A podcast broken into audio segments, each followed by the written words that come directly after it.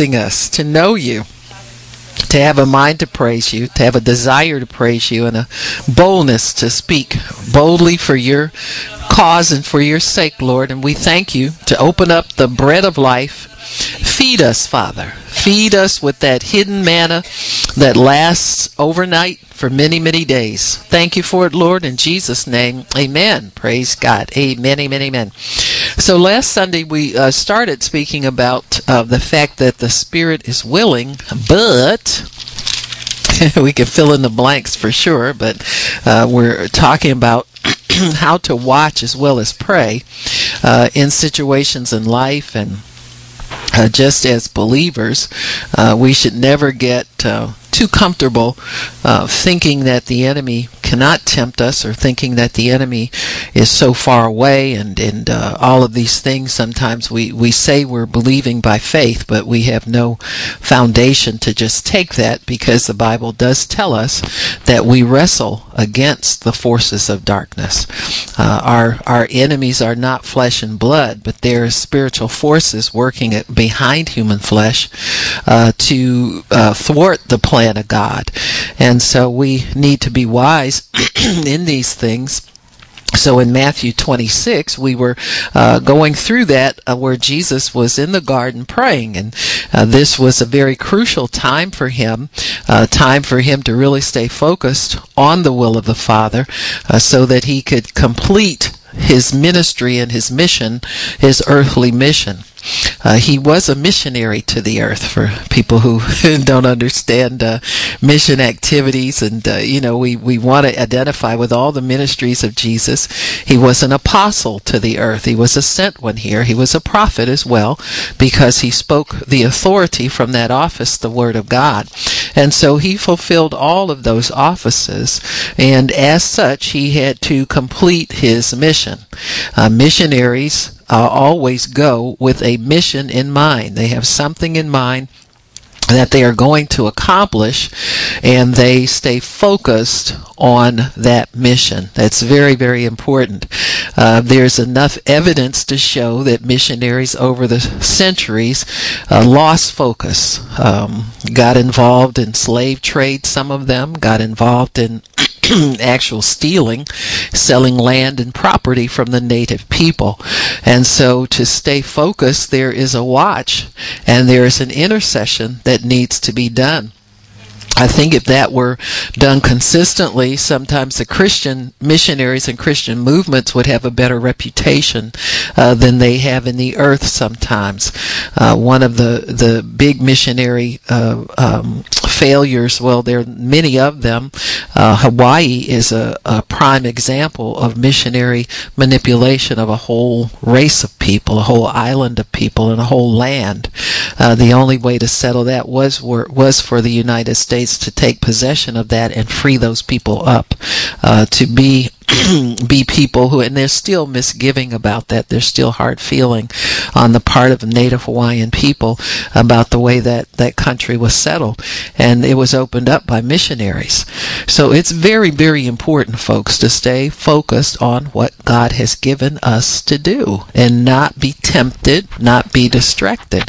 So that's one example of how the people who were involved in the work of God got off their watch they stepped off of the watch that they were to keep over their souls and over their hearts, over their motives, stay focused on winning the lost to Christ, stay focused on setting up churches, uh, winning more souls, uh, putting native people in charge of their own flocks, that kind of thing. We've finally gotten smart in that way instead of continually sending new missionaries over to begin to disciple the people there and to raise up pastors and leaders in those native areas so that that work can go on.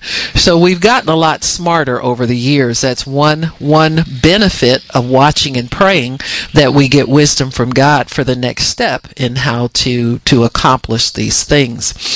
And so in the garden, Jesus finds that as the missionary to the world, he is in need of prayer and he is in need of watching on the part of the disciples.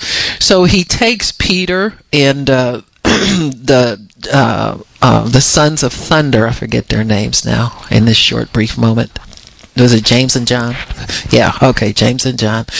And so they went up to pray. And uh, in verse 38 in Matthew 26, then he said to them, My soul is exceeding sorrowful even unto death. Wait here and watch with me. So when a person is burdened in their soul, they need help. Man, they need help. We all are have been there. We've all had uh, situations that kind of overwhelmed us. Now Jesus goes to his Father for help. But he also would need natural help. These uh, uh, the uh, Roman guards are coming to arrest him, uh, led by the Pharisees.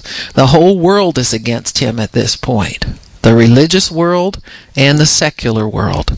And so Jesus has to confront the sin of the world, whether it's religious, secular, whatever. And he's going to have to lay his life down to save these people who are coming to do him harm.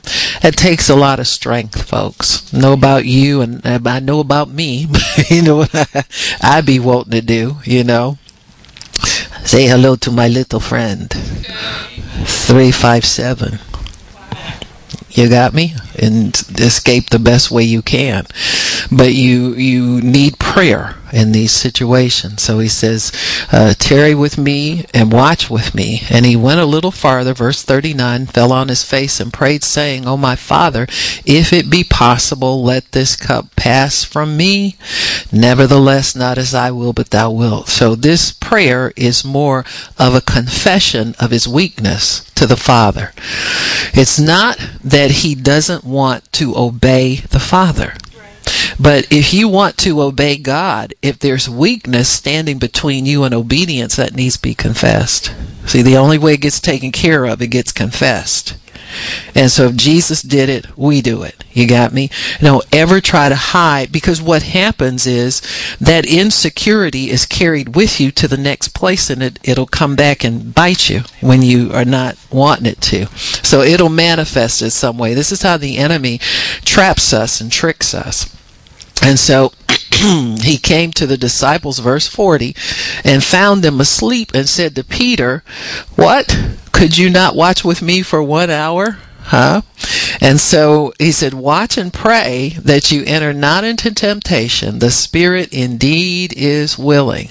We talked about your spirit man, your born again spirit being uh, uh, uh, constructed in the image of God and being born of the Word of God. So your spirit man is always going to do the will of God. It's whether or not you allow him to take the lead in your life and whether or not you allow him to dominate your life. It, it will will determine the the uh, um, results that you get in these situations.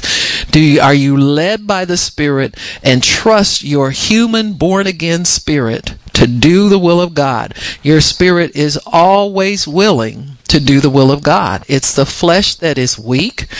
We say weak, it's weak as far as not being as strong as your spirit, but many times we can be deceived by the weakness of the flesh and think we can't control it because it seems to uh, have such a an effect on us to want to dominate things.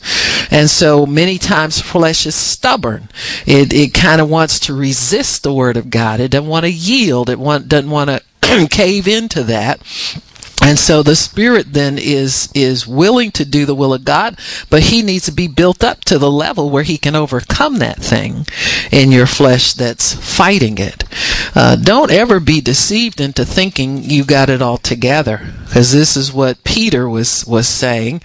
Uh, and so uh, it, he had talked to Jesus, and and uh, prior to this, and Jesus was telling them, prophesying to him about his death and his last hours, and and uh, Peter was saying, "Lord, I'll never deny you," and you know, even if you they kill you, they got to kill me too. And of course, we know Peter denied him, and so he was speaking really from his spirit. The desire of his heart was to go with the Lord but the flesh wasn't going to let him because as yet the flesh was not uh, converted to the point or, or subdued to the point where his spirit would rise up and, and take control and take charge the way it needed to.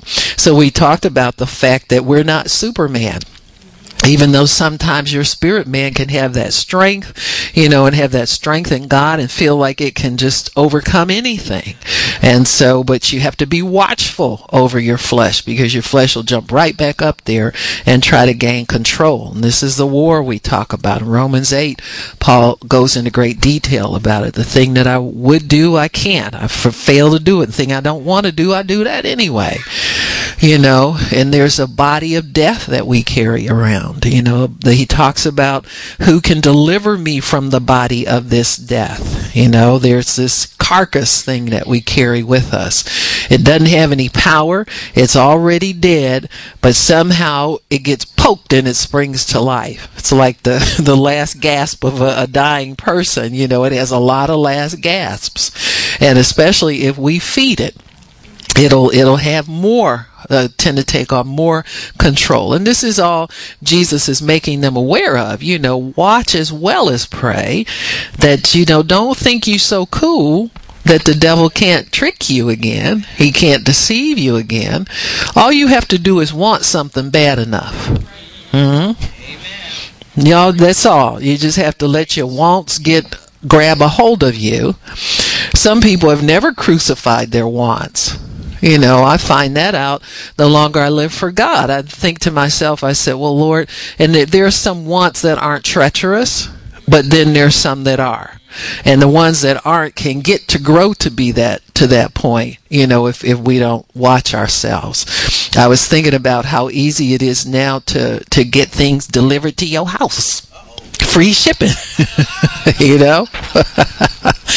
it's like every other day something's coming and, and sometimes I can tell the people in the house will start looking at me funny. You got something else coming? I said, "Oh, it's it's for the Lord. It is of the Lord that I do these things." You know what I'm saying? I mean, some of it's for for the ministry. Excuse me not everything is, but you know, we we working on it. All right, folks, we working on it. But it's so easy, and and I noticed I I used to love the Food Network, and they started putting like goofy stuff on their reruns, and I got bored looking at it, so I turned that off and noticed I was back at HSN and QVC more, and I said, now this this is this right here is a devil. Now I've seen this critter before. you know, I mean, you just think you're you're having a pleasant time looking at stuff. Pretty soon you went online and looked for something else. So it's it's good to keep in mind and set yourself on some kind of either a budget, a schedule, or just turn the stupid television off and read your Bible. You understand what I'm saying? You need to fast from some of these things because they can easily get a grip on you first place the enemy tries, he'll tantalize your eyes. It's always the, the openings to your soul that he works through. Lust of the flesh, lust of the eyes, and pride of life. I used to uh, to think that you know some things. Well, I'll just wait, uh, wait and wait, and and then I started getting older. I said, "No, wait a minute. What am I waiting on? Huh? If not now, when? If not me, who?" That's right. I don't know where that is in the word, but I pulled it out anyway. Pulled it out anyway. As some things is kind of kind of foolish. To, you can't wait around forever. You know what are you y'all gonna do throw them in my coffin or something? No, no, no, no. we shall have these things, but you know, in moderation. You know, it's not that God wants to starve us from the enjoyment. We have eyes and ears and all of that stuff for a purpose, and that is so that we can enjoy our surroundings. I've found sometimes that just rearranging things puts a different puts a different aspect on your you know my mother used to uh used to get depressed and pretty soon we'd all be up pushing furniture around you know and it's rearranging our small little four four room apartment and uh, you know then she was not so depressed anymore. She just put herself to work and kept herself busy. And so these things are are important to understand how to get control over the impulses of the flesh. You know whatever you do uh, to gain control whatever uh, let me say this also never be resentful for having to exercise self control. That's one of the fruit of the Holy Spirit. And we should not be resentful about things. I know sometimes people feel they have to put off things because they can't afford them. Bless you. You know, at a particular time. And that lust never is driven out of them, it just is pushed down by their human will and so their their mind will start to uh, torment them by telling them, uh, "Well, just wait until we get enough money to do this." Then see, that's wrong. Yeah. That's very wrong, because what will happen is that you will uh, find yourself trying to feed that lust with the first amount of money that comes in, and then you'll find yourself getting in debt with that because if it's lust driven, it's going to lead you into poverty. It'll lead you into debt. So you don't put off. You can have things. All the Bible says to make your request known to me is what God says, and then His peace will settle in on you, and that drives that lust and that drivenness out of you. You got me? His fruit will drive all that wicked part of it out of you so that when you do get financially get a financial increase then you can be wise in how you you can keep it on its assignment you can have a schedule you can get increase and you can uh, can grow from that. Uh, there are many people that have been very frugal in life, and to the excess, to the extreme. You know, who hasn't heard of the a story about the person that ate at a shelter every day and when they they passed away. Somebody went through the apartment, found all these uncashed social security checks that they just stored up over and over and over again. So there's a there's a balance to these things, folks. But all I'm saying is, when when lust is driving, it will continue to drive if you don't drive it out. You got to kill that thing, and you got to kill it with with obedience to God's word. The Lord says that if you desire something through prayer, supplication, with thanksgiving, let your requests be made known to me. Don't ever have requests, desires that you hide from God. Because they will turn into your enemy. They'll never be your friend. If you want something, ask God for it. And he says, "My peace will come upon you. I'll I'll let you know I heard that, I got that, and I'm preparing it for you and it's on the way." so that you're not sitting there waiting, wishing, hoping, boy, wait till I get my hands, if I could just get my hands on somebody. And most people who live like that are, are very uh, unhappy with their life. They don't have any joy because what they're doing is they're waiting to be happy. While we're in lack, we're going to act like we're in lack. We're going to be discouraged. We're going to be disappointed. We're going to be angry. We get mad at God. We get mad at people. We're jealous of people who prosper. We're jealous of people at the church because they've got everything. We don't have anything and they're just waiting to make fun of us. You understand what I'm saying? The devil will drive you crazy with nonsense because of lust and not really making that. That's a, that's a, it's a simple thing to do to get that devil off of you. Let's just tell god about it. God i really would like to have some new furniture. You know not that i would. I'm one of the people i keep furniture for years. Anybody who looks at my furniture tell you, you still got that? Yes and you understand what I'm saying? Because there are certain things that I'm just not going to, we don't do over. You got me. I do them once and that's enough.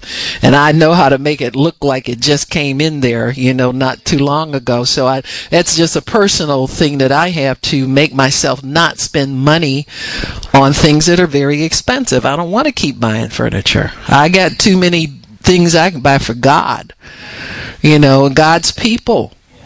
You know, I, I made a covenant with, with God about certain things that we would do as a ministry. That that when people in the ministry uh, are struggling, they know they can get help here. You understand what I'm saying? You can't. What What are you going to do? You're going to let people come only if they got a job and all this. This is nonsense. And so. there are too many things that I can do with money that are really going to make a difference to people and really going to help people. The kids, we got kids in college now. You know, they used to be uh, little toddlers but they grow up.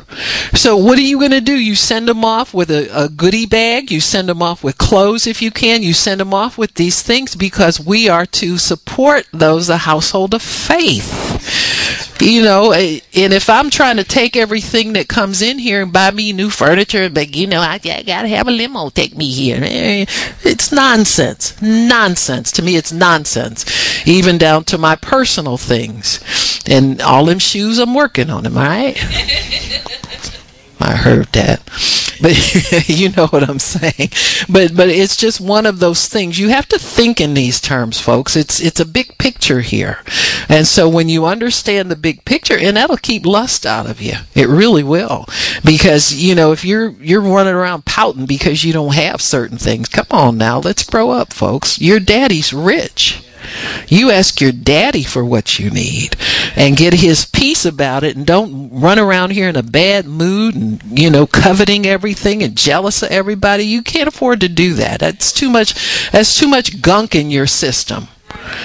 And those things will be snares to you. Those things will trip you up when you least suspect that the devil's tripping you, he's got you. So we, we need to do that. So we are to watch that our flesh not be persuaded to give in to temptation. Persuading your flesh. Eyes, ears, all senses are gates for temptation. So that's what we watch. We watch that we're not feasting too much on certain things. We're not meditating too much on certain things that, that tantalize the flesh. Tempting situations are often set up by the enemy. But the thing of it is, God's mercy is always abounding toward us so that we can can think before we move. You got me? So it's like the enemy leads us but like a step by step. So at every step you get a chance to think and to bring God in and to ask God and to look for His leading. If you get a, a sense in your spirit, you get an irritation in your spirit, nah, don't do that. Then you don't do it. You got me? And so, and so you don't take that next step into the temptation of the enemy. I can remember when I, I first was saved, so many people that I thought were my friends I couldn't get a hold of. And years later, I realized that was God separating me. He said, I moved you from that kingdom over into mine. How could those people get a hold of you? You got me? And so it's one of those things where you have to understand the great, great mercy and the grace of God to walk in the newness. See, you, you have a path that you can walk in where His fruit sustains you and the joy of God and, and the peace of God sustains you. So God gives us so many opportunities to resist temptation, you know. He's just faithful that way. He comes to our aid and our rescue. So in in in uh, resisting then and keeping your watch and and keeping steady in God and watching and praying, your prayer should be things that will bring strength into your life. You got me? You you need the strength of God to resist the enemy. and that and and you need to understand also that your watch is not always a natural watch now you may you may see natural things but you watch it from a different perspective in habakkuk 2:1 it says god will set us in a tower that's our our scripture for our our ministry i'll read it to you again to uh, habakkuk 2:1 i will stand upon my watch and set me upon the tower. Now, we don't set ourselves there. God does. You humble yourself to the Lord, and He raises you up with Him, and you're seated with Him in heavenly places. So you actually see things the way God sees them. So the devil's not big and overwhelming, he little. And the, the way you know it is that you're seeing it from a spiritual perspective. Now, you may look at something in the natural, and when you look at that, you need to go within and check within for the, the evaluation of the Holy Spirit in things. See, you don't, you don't just let your flesh get engaged in that and get all excited and all upset. And you can train yourself to respond appropriately, to respond spiritually in things. You know, I can remember uh, there was somebody, I think it was Jeremiah, my nephew. He had spent some time in prison. I don't know how much time, but he, when he was a teenager, he just started doing goofy stuff. I mean, stupid. It wasn't like he was you know, out robbing, making money or something. You know, this was like setting off fire alarms in school and, you know, little dumb stuff. Finally got him a record and got him with some time in jail. But he, when he would write to us, he was serving God and he had found the Lord and he sounded serious about the Lord and he's been been walking with the Lord since that time. But I, I asked him one time. I said, um, I said, uh, I said, well, what made you change? I said, you know, he said, oh, you know, uh, there was a guy in there. He was a minister and he used to have a Bible study. And, uh, I said, well, was he spirit filled? Yeah, he's spirit filled. He said, cause he would take authority over, he said, uh, he said, he'd see a fly running, uh, flying across the room, say, loose him in the name of Jesus. he casts flies out. He casts everything out. but but I began to understand what he was saying. This man was training himself to stay spiritually alert because when you're in prison, there's a lot of everybody's a potential threat to you, I guess. And if you can't discern in the Lord, you'll be on pins and needles the whole time. You you won't survive it. And so I began to take that to heart and I said, well, that's kind of interesting. So when I would see uh, something out of place in my house, I'd take authority or I'd, I'd examine it before God and that kind of stuff. And it's good training for us because in Habakkuk 2, 2, 2, it says, and the Lord answered me and said, write the vision and make it plain. So you write down what God shows you and make it plain. You don't evaluate things from a natural perspective. I see people that, that want to start prayer in different places and they're always alarmed about something. Well, I don't go to alarm prayer meetings because what it's going to be is a lot of people who are alarmed coming complaining, giving speeches, wanting to raise an offering or something like that, and then the prayer never happens. And so you have to get your vision from God and your answer from God. The word always works in every situation. I don't care what situation you're in, you apply the word of God to that problem and the problem's there no longer. You just begin to prophesy into that thing and declare the word of the Lord and make that thing change and line up with God's word. And so in these situations where we are tempted, we have to evaluate them according to God's Spirit, according to what God gives you, there may be times where God tells you to do nothing different, just continue doing what you're doing. So hopefully you're a person of prayer to begin with. If you're not a person of prayer, He will give you what word to pray and how to get understanding of where His answer is. So that's where your strength comes from. It comes in your answer that comes from God and it comes from the Word of God. So in Psalm 23 3, we have the answer for strength, the primary answer for strength.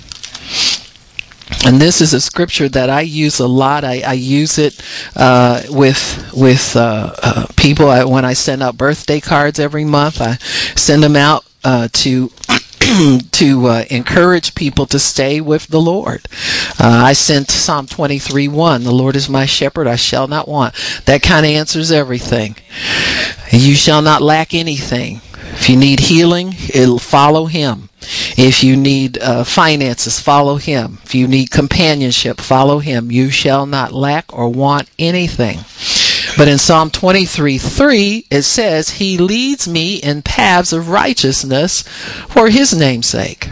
Hmm? For His name's sake. And in other words, He's got a lot invested in leading you. See, not just for you, because if it's for you, you may not want to be righteous today. You know what I'm saying? It may not be on the top of your list, but he does it for him for the sake of his name, his reputation. He's got people to take care of down here. So he leads you away from temptation and leads you in the path of righteousness. In avoiding trial, you really need the leading of God, and God always leads in a path of wisdom. He'll tell you the right thing to do. Wisdom really reveals the mind of God. There's not much stronger that you'll get than the mind of God. And we need to hold on to that wisdom and think like God thinks all the time. We need to be borrowing ideas from God on a continual basis. Sometimes all you might need to do is just still yourself before the Lord. You know, just get quiet for a little bit and give Him a chance to uh, speak to you to calm your mind down, you know, and, and give you peace of mind so that he can speak into that realm of peace. It's real hard for him to talk to nervous people. It's real hard for anybody to talk to nervous people. You know, they get jumping around and carrying on, whether they're nervous, excited, or whatever. Peace will, will generally help to get you instruction, to help you get everything if you can just stay calm and peaceful before um, before the Lord. He can talk to you.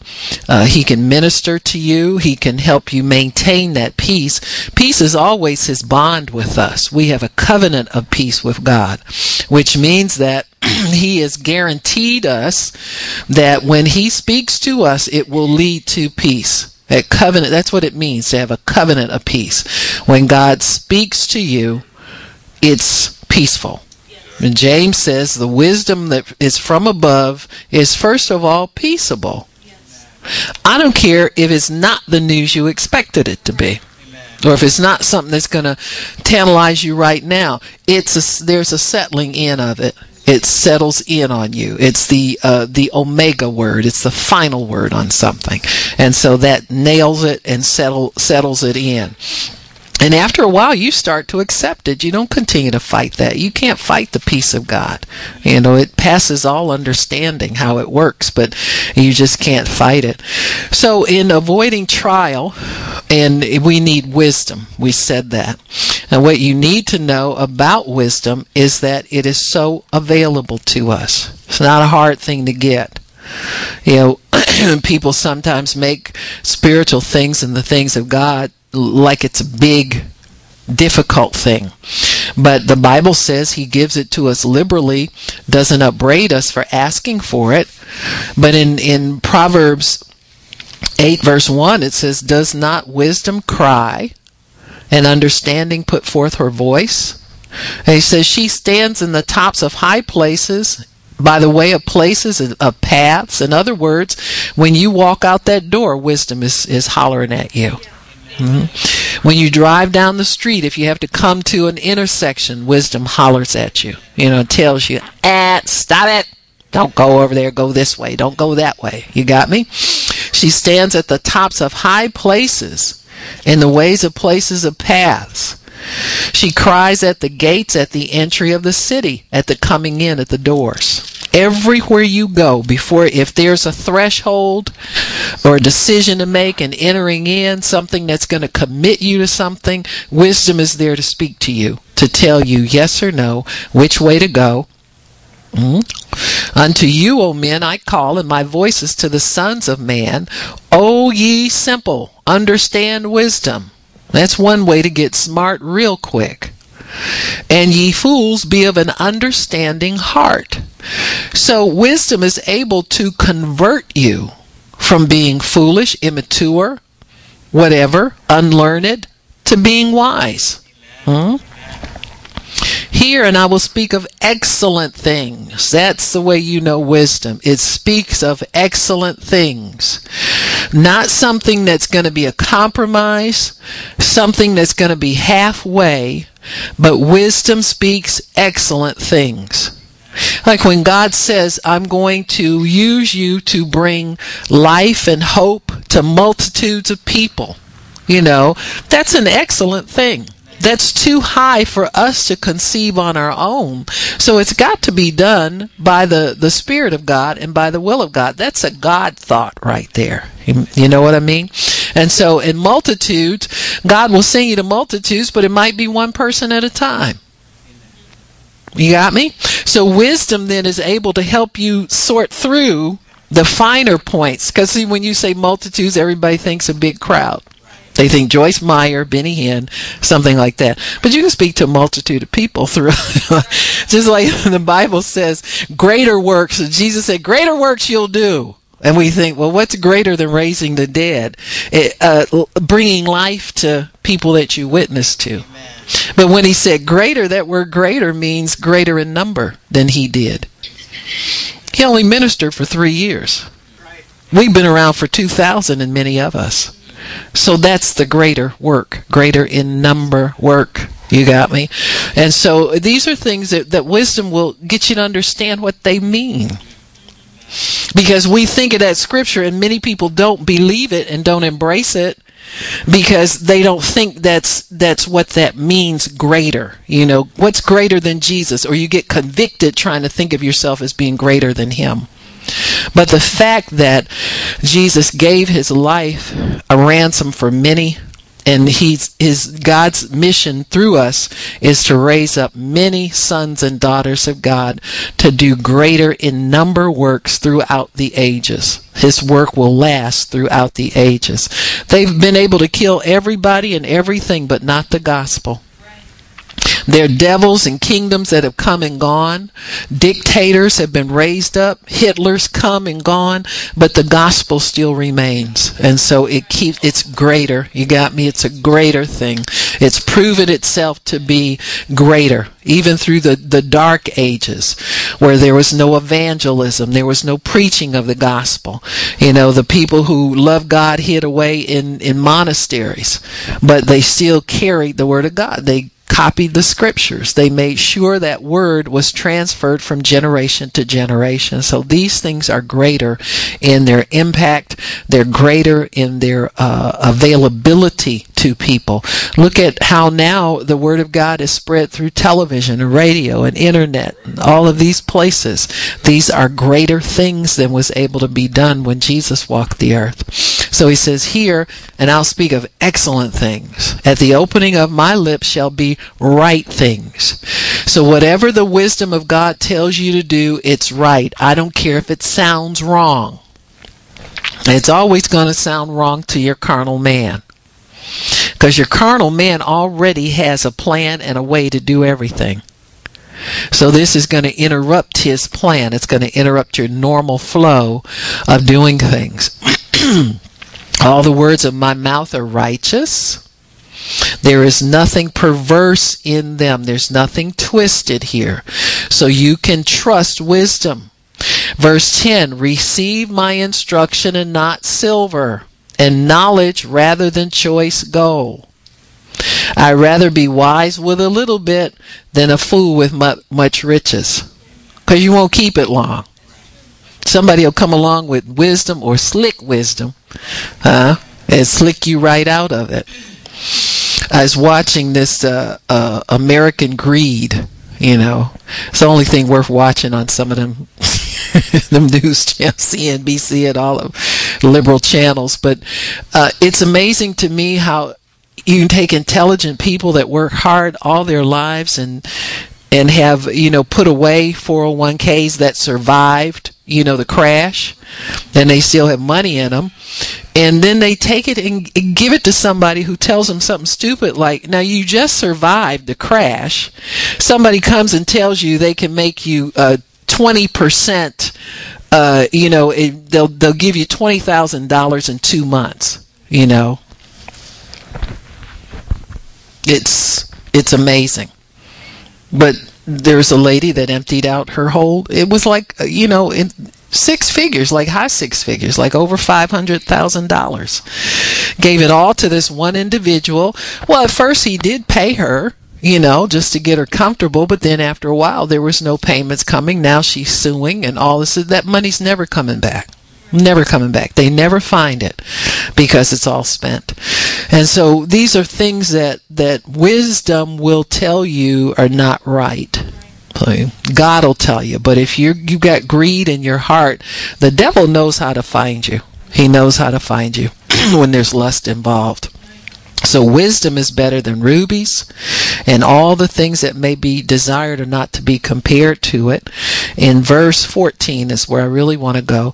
Counsel is mine and strong sound wisdom, I am understanding and strength. So with wisdom comes counsel, understanding, and strength. In other words, God, the voice of wisdom, will speak to you in such a way that it counsels you. In other words, it will answer all of your questions about why you should do things this way. See, God's not afraid to convince us that His way is the right way. So wisdom will not tell you, well, just do it and don't question me. Right. Mm. Wisdom will counsel you and give you understanding of how and why you should do these things.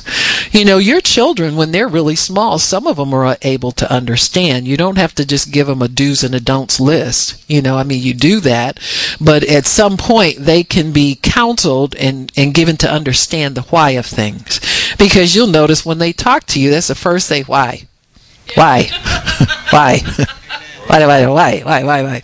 They want to understand. That's a quest for understanding. That's not disrespect. So we need to, to know the difference. And so if we'll we'll understand that and wisdom uh, has counsel with it wisdom can help you make sense of things and says he's uh, counsel is my sound wisdom i'm understanding i have strength so in wisdom there is strength in ignorance there's weakness and in foolishness, there's weakness.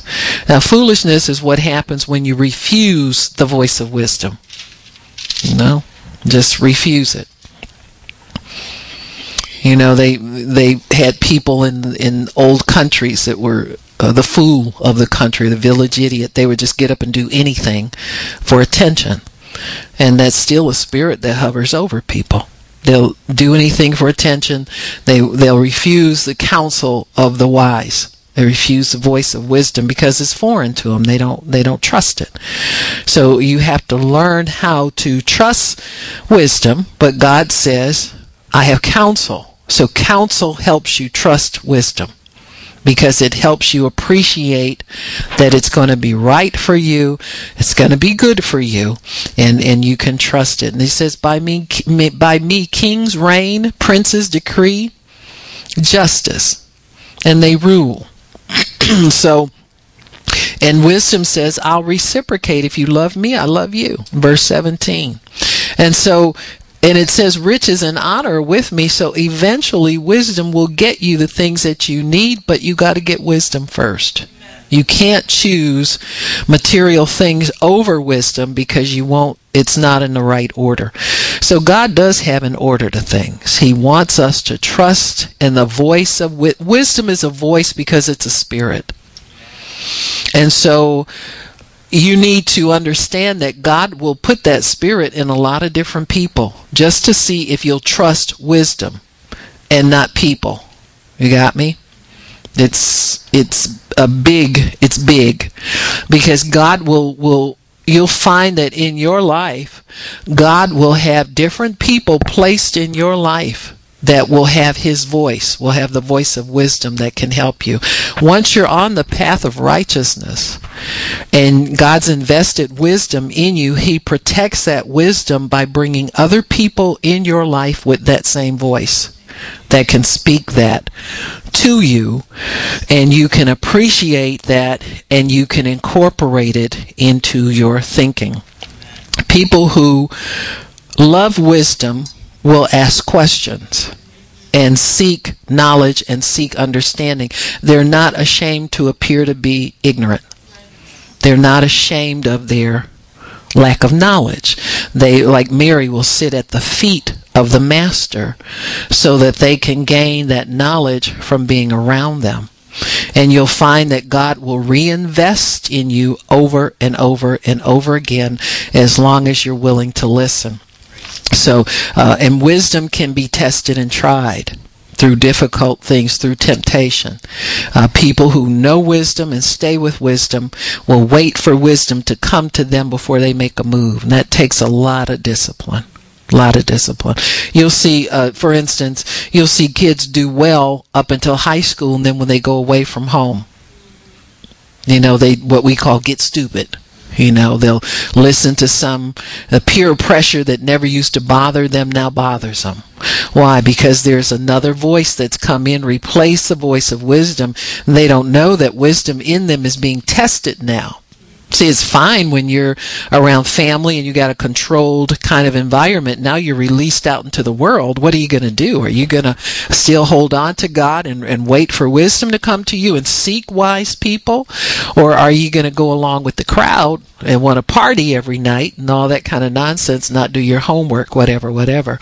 And so wisdom will be tested, but if you will stand fast and wait for the voice of wisdom, it'll come to you. That's why a lot of religious organizations will set up chaplaincy programs and organizations for young people in college to bring wisdom to them, to keep the wisdom of God in their lives, because they have so many important decisions to make at that time in their life. There's no time for, for you to get away from your parents and the wisdom that's kept you going. You need that. Uh, it, because really, when you think about what happens in college, people get indoctrinated by different, you know, philosophies. You know, liberalism, humanism, all that stuff. You get indoctrinated, so you got to hold on to wisdom. There's got to be something there to counter that, so that your child will remain wise and will increase in wisdom. And so many times, if there's a professor there, somebody there that they can trust and, and that, you know, they can share and, and that will build on that foundation that they have, God will place somebody there if they'll seek them out. And so it's, it's just good to know that, that they can have that. They're not totally lost. God will send somebody to them to speak on his behalf. So strength comes with wisdom. Always comes with wisdom because we're talking about spiritual strength. We're not talking about physical strength, talking about spiritual. And Proverbs 24 5 says, A wise man is strong. A man of knowledge increases strength. And in verse 6, by wise counsel you shall make your war, and in a multitude of counselors there's safety.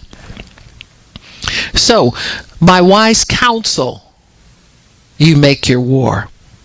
In other words, by wise counsel, you win your war. So, if you think about it, as believers down here in this earth, we're in a warfare. Then you need wise counsel. You need people of like precious faith. You don't need everybody in the church talking religious nonsense to you and nobody ever able to give you the word of God and to help you get to the next step and next level. You need a multitude of counselors around you. You need a multitude of wisdom around you. You know, you may have people who have certain backgrounds and their wisdom is in that vein or that flow of knowledge that they've mastered in their life. That's one area that's covered. And then, but you need help in this area over here too. And so you have a multitude of counselors for instance, in, in, with our military, we have so many different branches of the military that can get involved in war, and we have, uh, you know, the the uh, Joint Chiefs of Staff. They all come together. The chief of every uh, aspect of the military come together to make these decisions, and so we we have to understand that there's wisdom to get success. You need wisdom, and you need strength and you need safety. And so this is what wisdom brings to you strength, and it also brings safety. In Proverbs 31,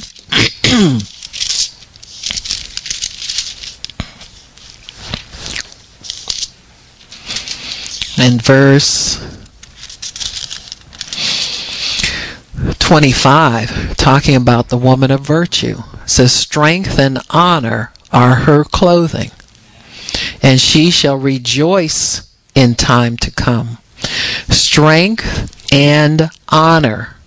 In other words, this woman appears to have it all together, but in a respectable way. Now, strength and honor are what she clothes herself. So your clothing is what gives your general appearance to people. And so is strength and honor are her clothing. So she doesn't have to look like a man, in other words, to look strong. She can look like a woman, look feminine, still be dignified, still have honor. She doesn't have to cut her hair with a buzz cut or something like that and have 15 tattoos to look strong. And this is what the world honors. You know, you got people out here, don't mess with me with that kind of look on them. That's not what we're talking about here. This is a woman who's strong but is honorable in that strength because then um, a man can safely trust in her because she's not weak and tossed to and fro with what the girlfriends bring her you know, to talk about in the evening or stay on the phone for three hours because she doesn't have, know how to say, look, I got to hang up and go cook dinner. And not get off the phone a half hour ahead of time and run out and get some Mickey D's and try to make it look like a real hamburger. That was free. See, there's no honor there. When you're trying to deceive somebody, there's no honor.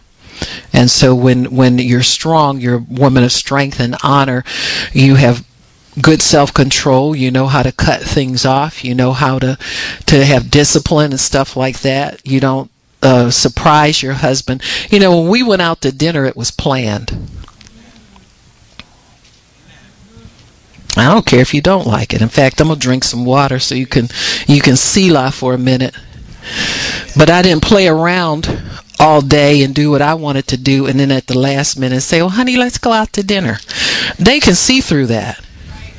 You're not really fooling anybody when you play them kind of games. You got me? There's no honor there. So strength and honor. Strength is you strong enough to go to the grocery store, you strong enough to get some food that you cook, and you strong enough to cook it and put it on the table and not complain.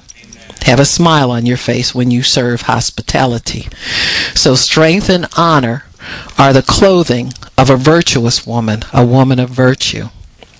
In Psalm 27 1, it tells us that the Lord is the strength of your life. You're not trusting in chariots and horses. You're not trusting in anything except Him and His Word.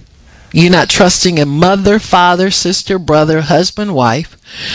You're trusting in the Lord is the strength of your life. Verse 20, uh, 21, verse 1, it says, The Lord is my light and my salvation. Whom shall I fear?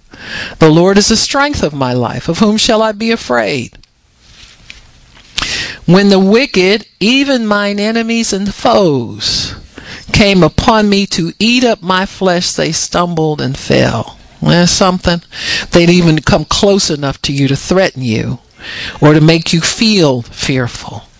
It says, Though a host should encamp against me, my heart shall not fear. You don't care who's threatening you or taunting you or trying to. T- I don't care if it is your boss telling you you're going to get fired. You, you understand me? The Lord is the strength of your life. Now, God will make you straighten up for sure. You got me? He'll let that threat come close enough to you to let you know it's real. If you don't straighten up, you might get gone out of there. But, but He requires, but He will give you mercy and give you another chance to straighten up. God's not big on firing people. He's got too much power. He can do too much with us. We have too much potential for Him to fire us. He says, Though a host should encamp against me, my heart shall not fear. The war should rise against me, and this I will be confident. So you're confident that the Lord is the strength of your life. He will keep your life. He's the power behind your life, and He won't cause you to lose your life. Psalm 28, verse 7 The Lord is my strength and my shield. You can hide behind Him. Now, don't feel like you're Superman because you need somebody to hide behind. If the devil had his way, we'd all be goners. He says, My heart trusted in him and I am helped. So when your heart trusts in God, help comes to you. Oh. Therefore, my heart greatly rejoices, and with my song will I praise him. Hmm? Says the Lord is their strength, and he is the saving strength of his anointed. Hmm? Why? Because He's got a lot invested in us. Why wouldn't He save us? He's not so anxious to let us go into the scrap heap. He's got a lot put inside of us that He wants to use to help humanity. It says, Save thy people and bless your inheritance. Feed them also and lift them up forever. That takes care of everything, folks. I mean, come on now. We're his inheritance. We're valuable to him. We're worth something to him. So he goes through great lengths to protect us and to save us. And Psalm 29:11 The Lord will give strength unto his people. The Lord will bless his people with peace. Remember Jesus laying down in the back of the boat sleeping while it was filling up with water? I mean, come on now, y'all. Can, we can do this, y'all. we have His Spirit, we have the Holy Spirit, and we have His Word. We have a covenant with Him. Everything that He had, we can have. We're heirs, joint heirs with Him, and we're God's inheritance. Psalm 37 and verse 9. For evildoers will be cut off, but those that wait upon the Lord, they shall inherit the earth. Yeah? So those who are are are not doing what they're supposed to do will be cut off. Mm? And God will give strength to his people. Amen. He'll give strength to his people. We'll have an inheritance in God. We won't be cast down. There's a difference between the righteous and the wicked. God sees us as more valuable even though the wicked are valuable, but when they come against us, God has to protect what belongs to Him. He protects who has a covenant with Him. You got me? Now you can intercede for them, for God's mercy to fall on them too. But if it comes to somebody fighting one of His kids, He says He'll fight those who fight us. That means we can go somewhere and shut up, not have to argue, have the last word, put a lot.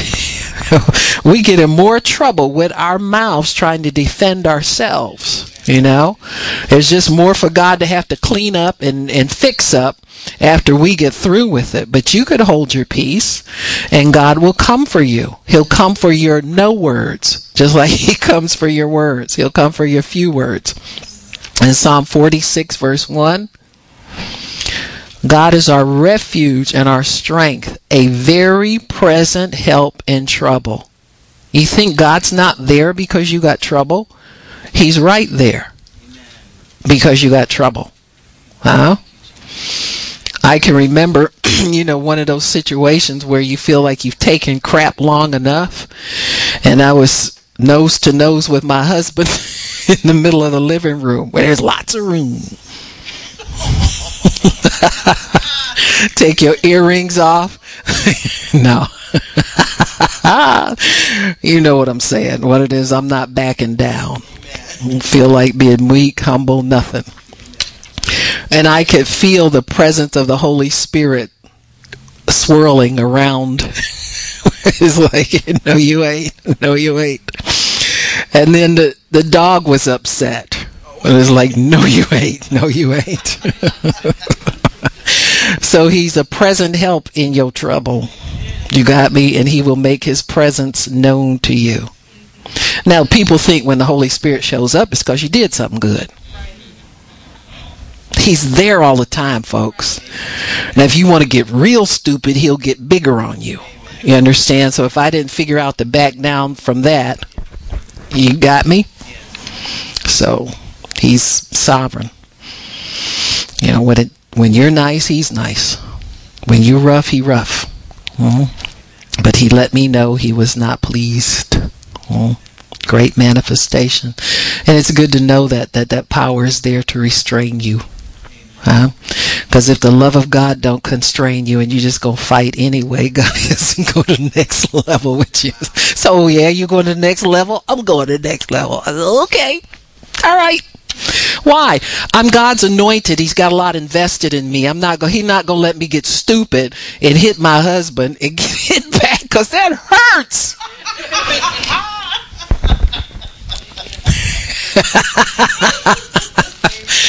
Whee! Oh, laugh somebody. Good gravy. that hurts, man. Get a big bruise on your jaw for nothing.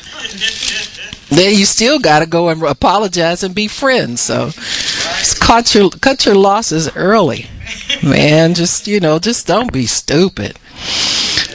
So anyway, and back down, go somewhere, sit down, have a cup of coffee, something. So anyway,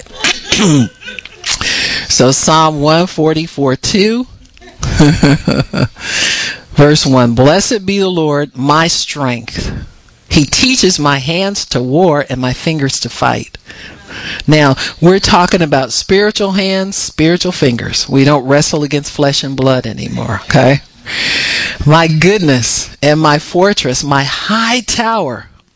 You know, you need a place to escape to. And my deliverer, my shield, and him whom I trust. He subdues people under me. Amen. And so God is there to bring it to a, a peaceful and a just conclusion. He doesn't he doesn't get involved in anything he's not gonna to finish. But he provides a refuge for us, a high tower, strength, deliver. Just stay in obedience to God. You don't have to get involved in things in a fleshy way. You don't have anything to prove to anybody. Psalm 18:10 says, "The name of the Lord is a strong tower. The righteous run in and are safe." You use the name of Jesus against any trouble. Hmm? It, it it'll stop it, you know, dead in its tracks. Uh, I've used the name of Jesus many times driving on the uh, freeway in bad weather. There's always somebody who thinks their their uh, May Maypop tires are you know triple treads or something. And they go sliding across the freeway. Now it's not going to hit me, but that's somebody's kid out there that might be in a morgue tonight if you don't use the name of the Lord. You got me? And so that name is above every name. It's above accidents, it's above fear, it's above swearing that they do in the car when something bad's happening. You curse, you bring a curse on you. Come on now.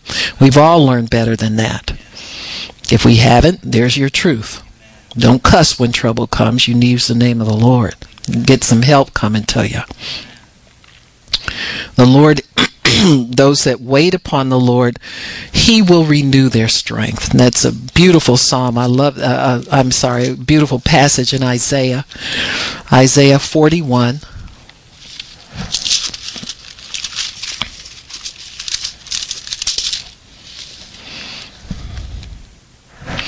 Why don't we go to 40, I think it's verse 29. Yeah. 28 says, Have you not known, have you not heard that the everlasting God, Him, the big one, the one who was here from the beginning, the Lord, the creator of the ends of the earth, he faints not, neither is he weary. So God's never tired. Why are we tired? Because we're doing everything in our flesh. need to turn it over to him. says he's never neither tired or weary. He says there's no searching of his understanding. So we just have to understand what amounts he gives us to understand. You just can't, you have nothing to search it out with. You don't have the knowledge to search out God's understanding. You don't have it, so you just have to rely on Him giving you what you need. But He says, He gives power to the faint, and to them that have no might, He increases strength. Now, I've seen this. You've seen it in our healing schools and miracle services. You see, you know, we start out helping people out of wheelchairs, and after a while, they get up and start walking themselves. Why? He gives power to the faint, and to them who have no might or little might, he increases strength. So as they walk under that anointing, he increases their strength he shall he says but they that wait upon it says even the youth shall faint and be weary. In other words if you're depending upon natural human strength it'll give out. And young men shall utterly fall but they that wait upon the lord that serve the lord meditate in him. You're not just sitting there waiting watching tv but you're anticipating his response to you. You're focused in on him they shall renew their strength and mount up with wings as eagles. They'll run and not be weary, and they'll walk and not faint. Oh boy. I've used that more times than not recently, you know. Walk and not faint. God, thank you for keeping me from falling. Mount me up with wings like eagles. Renew my youth. Restore my youth. And so he talks about that. And he says, verse 41, uh, chapter 41, verse 1 Keep silence before me, O islands, and let the people renew their strength. Let them come near. Then let them speak. Let us come near together to judgment. And so God is able to give us strength, increase us, and renew our strength in such a way that it'll confound us. He is the strength of our life. He's the saving strength of his anointed. In other words, if you're you're being threatened in any way, physically, emotionally, mentally, he's the saving strength of his anointed. Now, if, are you anointed? Of course you are. Your words are anointed. As believers, you carry that anointing. You're filled with the Spirit. You're baptized in the Holy Ghost. You have a mission here on this earth. And so God is your saving strength. He will give you strength to get you out of danger, to get you out of harm, get you out of any situation that's distasteful to you you know, I've been in situations where I felt like I was being detained you know, and I just wanted the conversation to be over with or something. And God just all of, all of a sudden somebody will say, "Well, you know, I think I'll cool." You know, I mean, seriously, uh, it's it. I'm not rude, and I'm not trying to not be around people, but sometimes it's too long, and you know it's too long, and you don't want to. You know what I'm saying? You don't want to be rude, and you don't want to be abrupt, and sometimes you can't interrupt some people. You understand what I'm saying? Only God can do that. And so, you know, I'll just say, you know, underneath me somewhere, let God know, God, you know what? I'm I'm ready to move on here. this is getting uncomfortably long or something like that. And and so God will just, you know, disrupt it or interrupt it or, you know, personal be finished or whatever so that you can move on. He saves you you know. He he gets you out of even the smaller difficulties of life you know. Sometimes if if you're detained and prolonged then you get edgy you get in the flesh. You understand what I'm saying? So sometimes these things need to be put under God's control a little bit more.